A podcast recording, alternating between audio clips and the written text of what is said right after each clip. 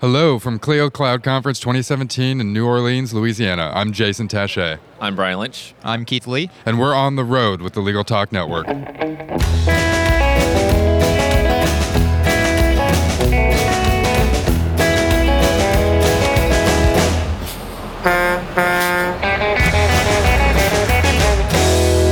And we're back. Thank you so much for joining us on the road. It's a pleasure to be here in Louisiana. And today we're talking about Slack. Keith, what is Slack? Uh, Slack is a communications platform that a lot of the sort of the big tech companies have adopted, and it's really spread to a lot of the Fortune 500 at this point. And uh, it's sort of like a mix of old school IRC, internet relay chat, kind of laid over with Twitter. And traditionally, people use it like internally for teams, but a lot of people have ended up using it for as a community tool to build specific communities around whatever topic. Pick anything you want under the sun. And uh, I just so happened to start one for lawyers.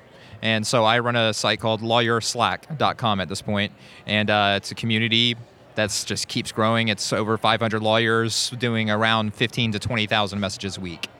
Yeah, I'm I'm one of the members of that community. Uh, it's uh, it's a great place to hang out, get referrals, uh, and then waste a lot of time. I think that we discussed the math behind how many billable hours we can light on fire.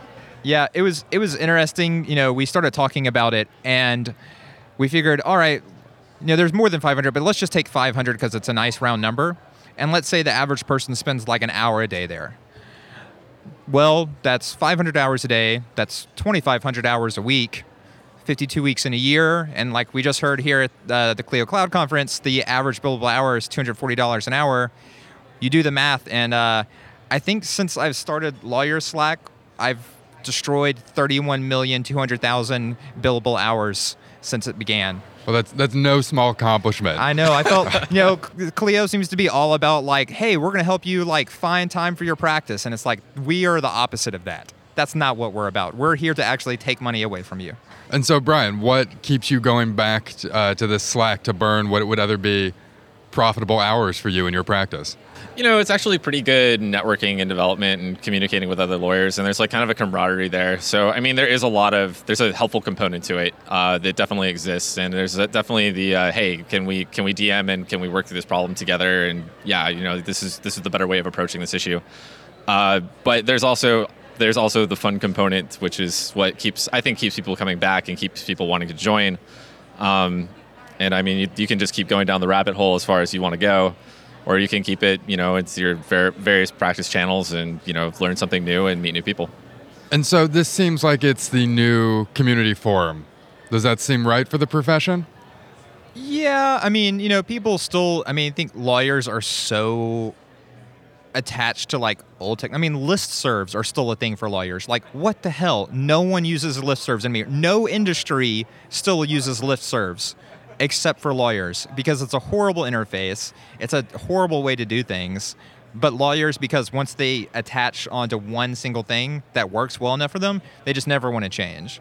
But I mean, obviously lots of technologies come. There were forums. There were we were talking the other day about like phpBB forums, and there's a lot of stuff. And now obviously there's Facebook, Twitter, social media, Reddit. You know, I mean, there's, I mean, Reddit. There's a the lawyers community on Reddit is I don't know a few thousand people, but I think what this I think what people like about Slack is a it's real time. You know, so it's a it's a virtual water cooler, right? Just like if you would walk up at a water cooler in your at your office, people are chatting. It's kind of like that, so you can be there and not. But the other thing is that is private. It's walled off. It's not it's not visible on social media to anyone. I mean, and I vet everyone. No, pe- people can I make sure they have to send me a link to their bar directory, their firm email address, a picture of their JD. So everyone is a lawyer. It's fully private, and the everyone knows that like you know what it's kind of like Vegas. You know, what happens in lawyer Slack stays in lawyer Slack. Have you so. had to boot anyone yet? No, I've come close, but uh, what was the uh, what was the situation? It, Please use names and bar numbers to. Oh God. well, there was one person in particular who actually I didn't want to because he's a very funny guy and I like him a lot, and. Uh, but like I, I mentioned him actually in my talk today, I was like, he's kind of a habitual line stepper. You know, he was crossing that threshold. And then it just so happened uh, a lawyer had just joined uh, the community, who was somebody that I had been friends with for like years in real life, who is also a fairly high profile attorney that most people I think would know who he is if I said his name. And uh, the guy I was initially talking about blew up at him over something super random.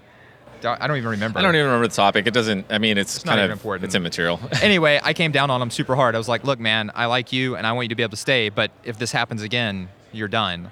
And uh, he changed. He he mollified his behavior immediately, and that's been the only. I mean, the fact that I've been able to herd cats of 500 lawyers to and them actually be collegial over this long of a period of time and it, this busy is. I'm surprised, honestly.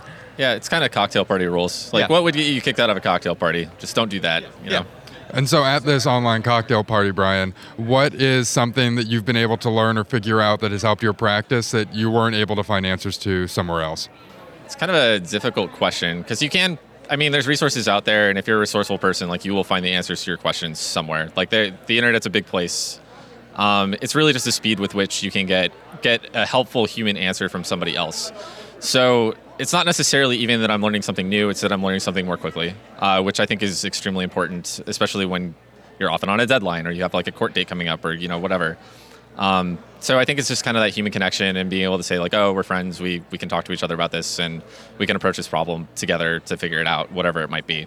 So I mean, it's kind of kind of kind of limitless to what you can approach. Uh, what actually a really good example was um, I had a question about uh, SLAPP statutes in federal courts. Uh, and that's kind of weird because it's usually state specific and you know I, a seasoned veteran attorney could help me out and walk me through like these are the steps to to do this uh, in southern district of california which is where i practice.